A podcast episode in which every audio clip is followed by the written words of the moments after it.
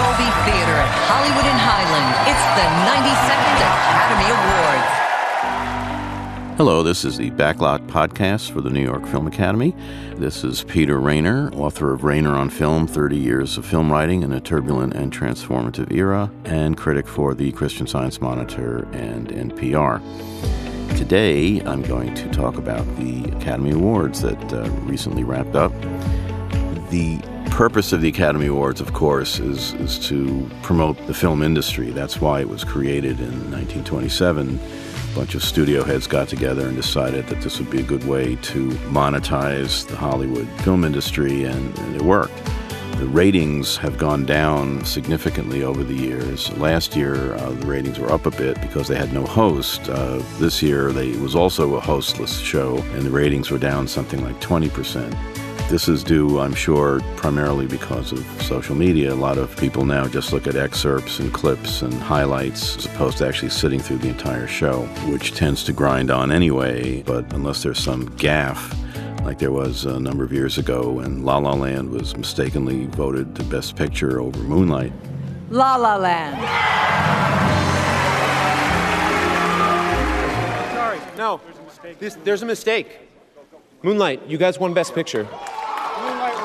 It's usually those kinds of moments that you remember and not all the other stuff. The range of movies this year was criticized for not being diverse enough. There was the whole Oscar So White campaign that started a number of years ago when, when none of the actors in uh, any of the categories were anything but white. And also this year there was a lot of controversy because there were no women who were directed among the five nominees. And there was only uh, one actor of color, Cynthia Erivo, for Harriet, who was nominated in, uh, in the acting categories, you know, a total of 20 slots. My attitude towards all of these controversies is that I would like to see Hollywood be far more diverse than it is in terms of who's represented, whose stories are represented, who gets to direct.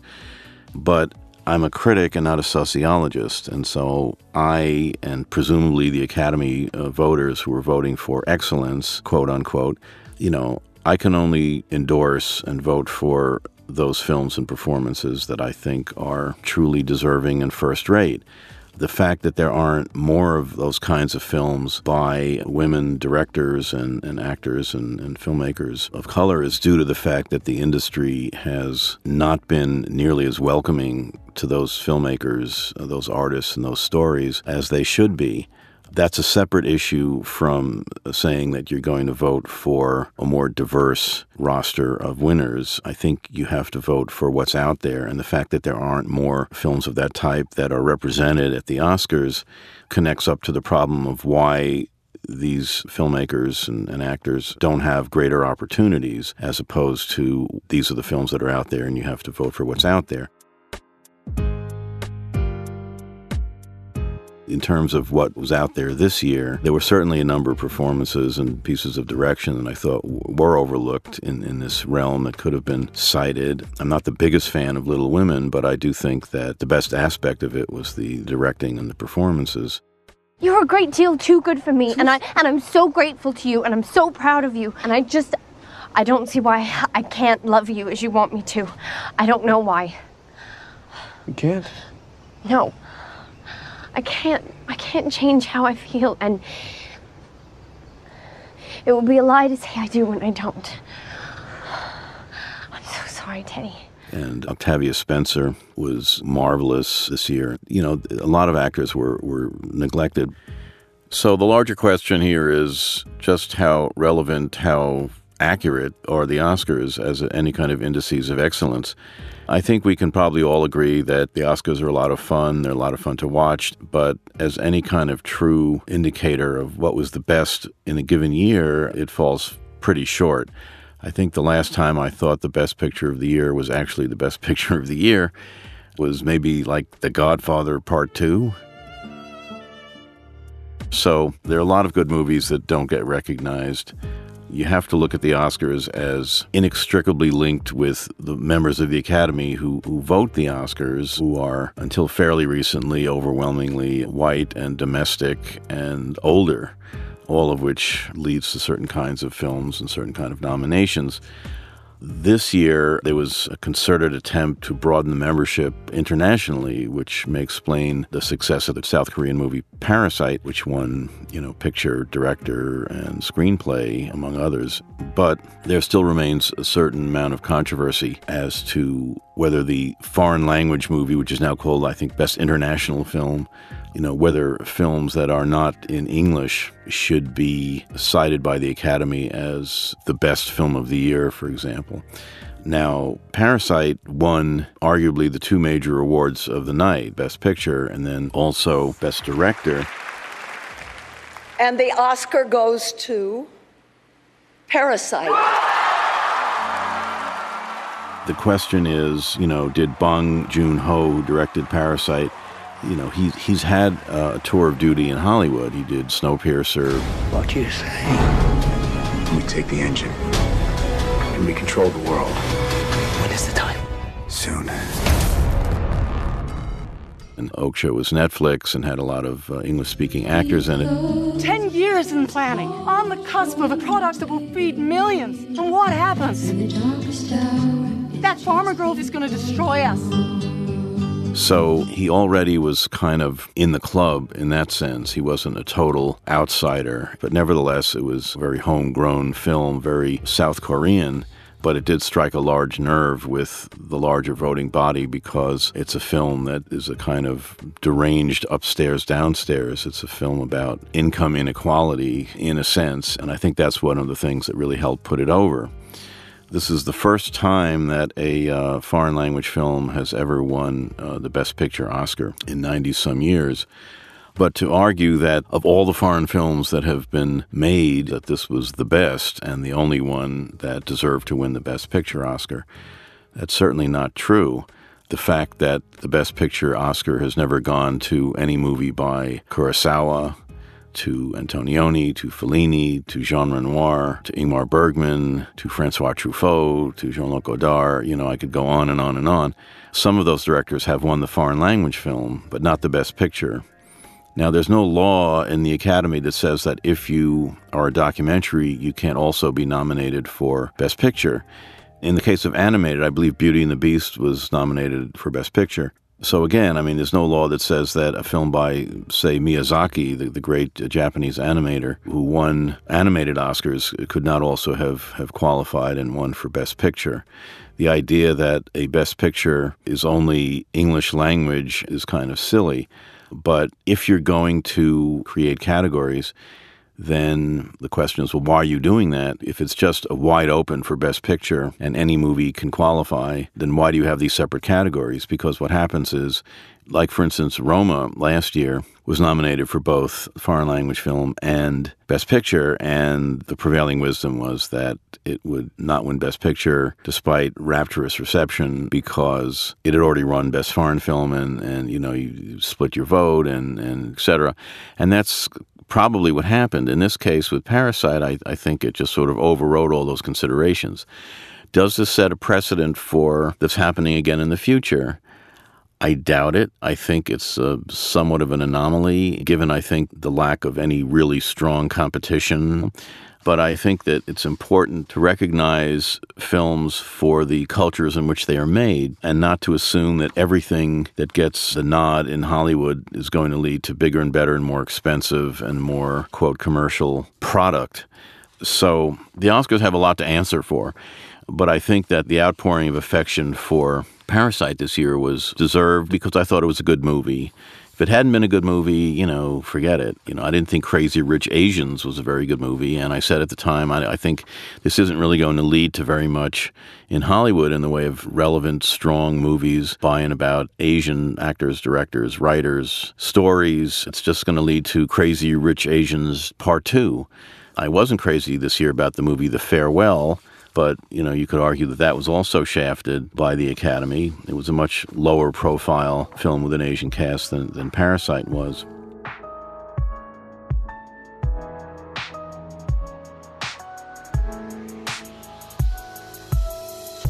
The acting categories, I thought they were pretty much a lock. The supporting actor, actress, and so forth were uh, pretty predictable as to who would win. In most cases, I thought that they chose well among the, the five that were nominated. Here are the nominees for performance by an actress in a leading role. Cynthia Erivo, Harriet, Scarlett Johansson, Marriage Story, Saoirse Ronan, Little Women, Charlize Theron, Bombshell, Renee Zellweger, Judy.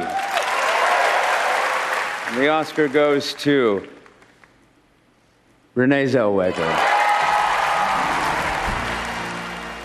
Renee Zellweger winning for Judy, uh, the fact that she was playing Judy Garland, you know, when actors play famous actors in movies and biopics, that often tilts the Academy narcissists that they are into voting for them. I thought she was terrific in a not very good movie. I'm working harder than you would ever believe. Are you? And right now, my husband is making a deal for me that means I can start over. You're not listening. I have someone I can rely on now. Someone who's helping me make money instead of losing it at the track. Can we not? I'm going to get a place, and they're going to live with me. And uh, Scarlett Johansson, I thought, was um, the lesser of the two leads in Marriage Story. Uh, I thought her performance wasn't quite up to what Adam Driver was doing, and, and her role wasn't quite as well written. I can't believe I have to know you forever! Oh, you're insane! And you're winning! Are you kidding me? I wanted to be married. I'd already lost. You didn't love me as much as I loved you. So it made the film a little top heavy in terms of what the story was about. Saoirse Ronan is just an incredible actress in Little Women. She's only 25 and, you know, already been nominated several times. She's really, you know, incredibly versatile. Movies like Brooklyn. Uh, she's done Chekhov on film. She's she's done, you know, just about everything there is that she can do, and and there's obviously a great deal more to come. Cynthia Erivo for Harriet, I thought it was a very strong performance, again, in a movie that I thought was pretty uh, staid and, given the subject matter, rather uninspiring piece of filmmaking.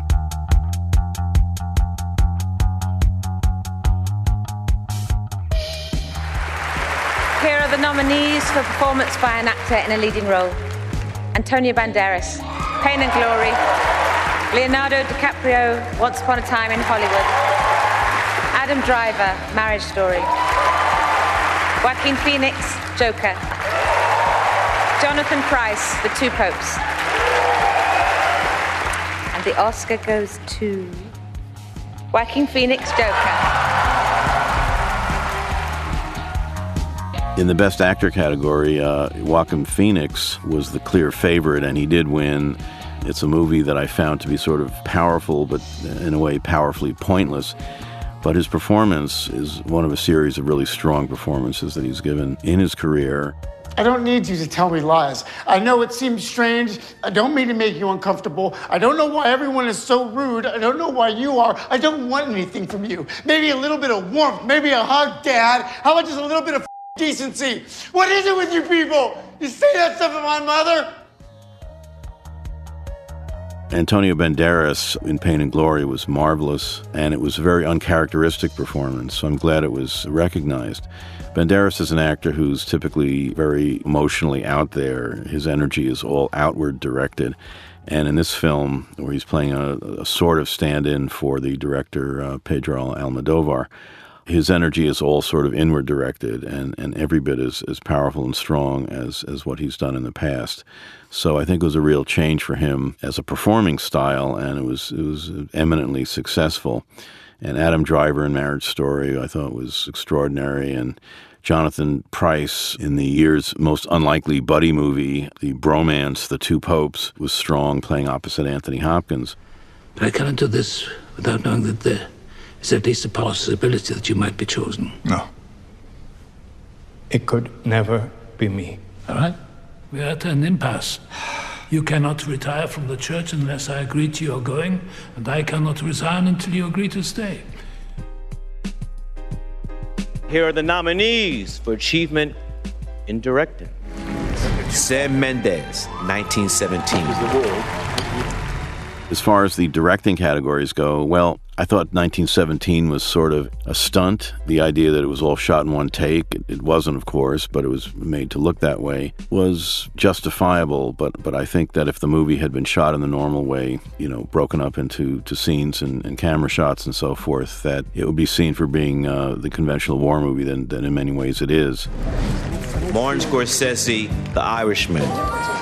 The Irishman was a movie I was not totally on board for. It's it's a well crafted, well acted piece of work. The problem I had with The Irishman is that I think that the De Niro character, the hitman, is uh, they they go a little soft on him. That as is true of a lot of gangster movies, even much greater ones like The Godfather, that there's a tendency to soft play the psychopathology of, of, these characters. After all, in The Irishman, De Niro's hitman is really unrepentant and uncaring about any of the people that he's offed, except for Jimmy Hoffa. And I wish the film had explored that a bit more instead of, you know, somewhat sentimentalizing him. Quentin Tarantino, Once Upon a Time in Hollywood. Quentin Tarantino in Once Upon a Time in Hollywood, you know, he writes killer dialogue. He makes you want to watch anything that he shoots and the period recreation of that time in, in, in Hollywood was quite extraordinary, and, and, I found parts of it very moving. And Brad Pitt, I thought, was uh, was terrific and deserved to win the Best Supporting Actor award. My hands are registered as lethal weapons. That means we get into a fight, I accidentally kill you, I go to jail. Anybody accidentally kills anybody in a fight, they go to jail. It's called manslaughter. And I think all that lethal weapon horse is just an excuse so you dancers never have to get in a real fight. But I did have a problem with the way the film wraps up, which is similar to what he did in Inglourious Basterds, where he takes a horrific event and sort of redoes it so it turns out to be the way we all wanted it to turn out. And I think that using these horrific real life events as jumping off points for kind of, you know, pulp fantasias, I find sort of problematic. Here are the nominees for performance by an actress in a supporting role Kathy Bates, Richard Jewell. Laura Dern, Marriage Story. Scarlett Johansson, Jojo Rabbit. Florence Pugh, Little Women. Margot Robbie, Bombshell. And the Oscar goes to Laura Dern, Marriage Story. Laura Dern is beloved in Hollywood and uh, also was quite terrific aside from Marriage Story, where she won in uh, Little Women. I'm angry nearly every day of my life. You are? I'm not patient by nature. But with nearly 40 years of effort, I'm learning to not let it get the better of me. Florence Pugh was also terrific in Little Women. And if I had my own money, which I don't, that money would belong to my husband the moment we got married. And if we had children, they would be his, not mine. They would be his property. So don't sit there and tell me that marriage isn't an economic proposition because it is. I don't understand the Jojo Rabbit push, uh, Scarlett Johansson, or much of anything about that movie. It's not that I objected to the fact that this is a film about a little boy whose fantasy friend is Hitler in, in wartime, and it, it, it just I didn't find it funny. You know, I think that you can do that sort of thing, that kind of black satire, if you're a lot sharper. It didn't really think out what it was trying to do, both as satire and as uh, a serious film. But then again, I didn't like Life is Beautiful either for, for similar reasons. Here are the nominees for Best Documentary Feature. American Factory, Steven Bognar, Julia Reichert, and Jeff Reichert. The Cave, Feras Fayyad, Christina Barfod, and Sigrid Dyekjær. The Edge of Democracy, Petra Costa, Joanna Natasegara, Shane Boris, and Tiago Pavan. For Sama, Waad al-Kateab and Edward Watts. Honeyland, Lubo Stefanov, Tamara Kotevska, and Atanas Georgiev. And the Oscar goes to American Factory. It was a marvelous year for documentaries. And I know that a lot of you students are interested in making documentaries, and that's really important. Documentaries uh, are a marvelous way to explore a culture, explore a subject, really get into it, and also you really have to tell a story when you're doing a documentary. You have to choose the right subject. You can't just film, you know, a movie about the checkout line at the supermarket. I mean, it has to be something that really uncovers something or in some way really plugs into the human condition. And I know you all have a lot of stories out there, personal stories, stories of your origins and where you come from and where you're going that, that would make, you know, marvelous documentaries. So you should take a lot of comfort from the opening up of such avenues as Netflix to show these films. In the documentary feature category, you know, there was American Factory, which won. I particularly liked Honeyland and For Sama and The Cave. The Cave and For Sama were both very hard films to watch. They're about, you know, death and destruction in Syria, but they were very good movies too. It wasn't just that they were showing you a lot of horrific stuff and, you know, gee, I'm glad the cameraman got out okay, but they were powerful testaments to the survival instincts and the human tragedy and, and the human spirit that comes from, you know, surviving and persevering in these terrible conditions. And Honeyland was about a Macedonian beekeeper who takes care of her aged mother and has some issues with her neighbors and what comes of all of that. And like a lot of movies that start small, it expands to take in quite a bit more than its ostensible subject. And it really is about the human condition and about surviving and the ancient beekeeping traditions that this woman has lived by are torn asunder by uh, commercial interests. I think the film far transcends the basic description of it as a kind of, you know, movie about how capitalism destroys ecology but thankfully the filmmakers don't underline it. You discover it for yourself. And that's always the best way to experience movies anyway, I think, is when you are brought into the movie as opposed to being hit over the head. Here are the nominees for Best Original Screenplay. Okay, I'm going to open this for you. No, no, not yet. No, no, the best not yet. original screenplay, again, was uh, Bong Joon Ho for Parasite. Bong Joon Ho. And I think in many ways it was the most inventive and interesting screenplay. Knives Out was a funny whodunit. Marriage Story, I think, had its moments, certainly in 1917. Less so Once Upon a Time in Hollywood, uh, uneven but strong. But I think it was justifiably given to Parasite because that was a movie that, again, sort of was about something that on the surface was a small scale domestic drama and yet expanded into a much larger indictment, really, of um, income inequality and the, the grasping on both sides of that inequality to survive. Here are this year's nominees for Best Adapted Screenplay The Irishman, screenplay by Steven Zaillian. Little Women, written for the screen by Greta Gerwig. Joker, written by Todd Phillips and Scott Silver. Jojo Rabbit, screenplay by Taika Waititi. The Two Popes, written by Anthony McCarten. And the Oscar goes to Taika Waititi. Jojo Rabbit. In the adapted screenplay category, Jojo Rabbit won. Little Women, you know, as I mentioned, I thought had had issues with the screenplay. Uh, I had more issues with the screenplay than I did with with any other aspect of the film because Greta Gerwig, who also directed, of course, shuffles the time schemes so that you're going, you know, it's flash forwards, flash back, and so forth. And I found myself looking at the length of the hair of the characters in the various scenes to determine, you know, which time zone I was in. And I don't know why that had to be. Here are the nominees for performance by an actor in a supporting role. Brad Pitt, Once Upon a Time in Hollywood. In the Best Supporting Actor category, I mentioned Brad Pitt, I think, was, was highly deserving. It's a testament again to the fact that you can be a big movie star and also be a really good actor. They don't always go together. You know, you can be a big star and not necessarily have the chops to be a really good actor, or vice versa. There are a lot of wonderful actors who don't have that charisma or the, or didn't get the right role, and so they're not stars. But the fact that Pitt is both is extraordinary and, and rather rare. Al Pacino, The Irishman. There are others like that. Al Pacino, for instance, who was also nominated in The Irishman. I thought he was quite good in that movie. Some people said he's doing shouty Al again, but I thought it was justified that he shouts a lot in that movie. He's playing Jimmy Hoffa. The operative word I'm talking about here solidarity. And it works. It works for all of us. And it works for our friend here, Frank Fitzsimmons. Frank Fitzsimmons here, my executive vice president. If there's anyone that can do this job, it's this man here. And with him at my back, where are we going to go but up?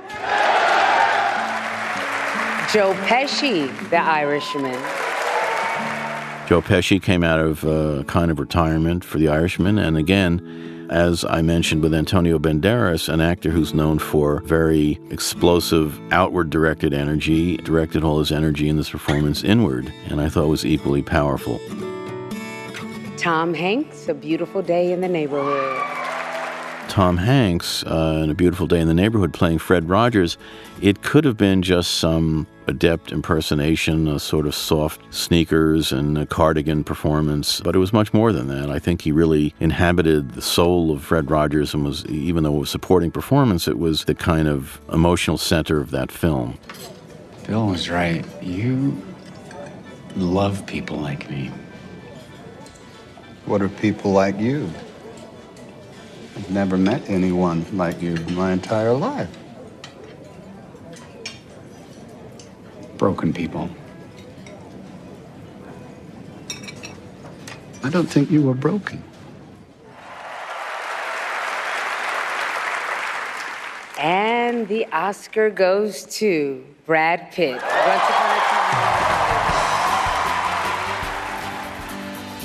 So, the bottom line with the Academy Awards is that we have to recognize that they are not a true mark of excellence in most cases. It's kind of a circus, it's kind of a political show, but it does on occasion promote certain films and filmmakers, countries that deserve to be recognized. And my feeling about the win this year for Parasite for Best Picture is I'm basically all for it because I think it was a very good movie and it also had the added benefit of being a kind of political statement in the best way. Hollywood movies have been mostly rather conventional and not terribly good. For the most part, the interesting work is coming out of the indie realm, much more so than the studios, which tend to recycle franchises. And anytime you move out of that box, I think is a good thing, whether it's in awards or anywhere else. So I'll just leave it at that. I think that hopefully next year we'll build on this year rather than this turning out to be some sort of one off anomaly.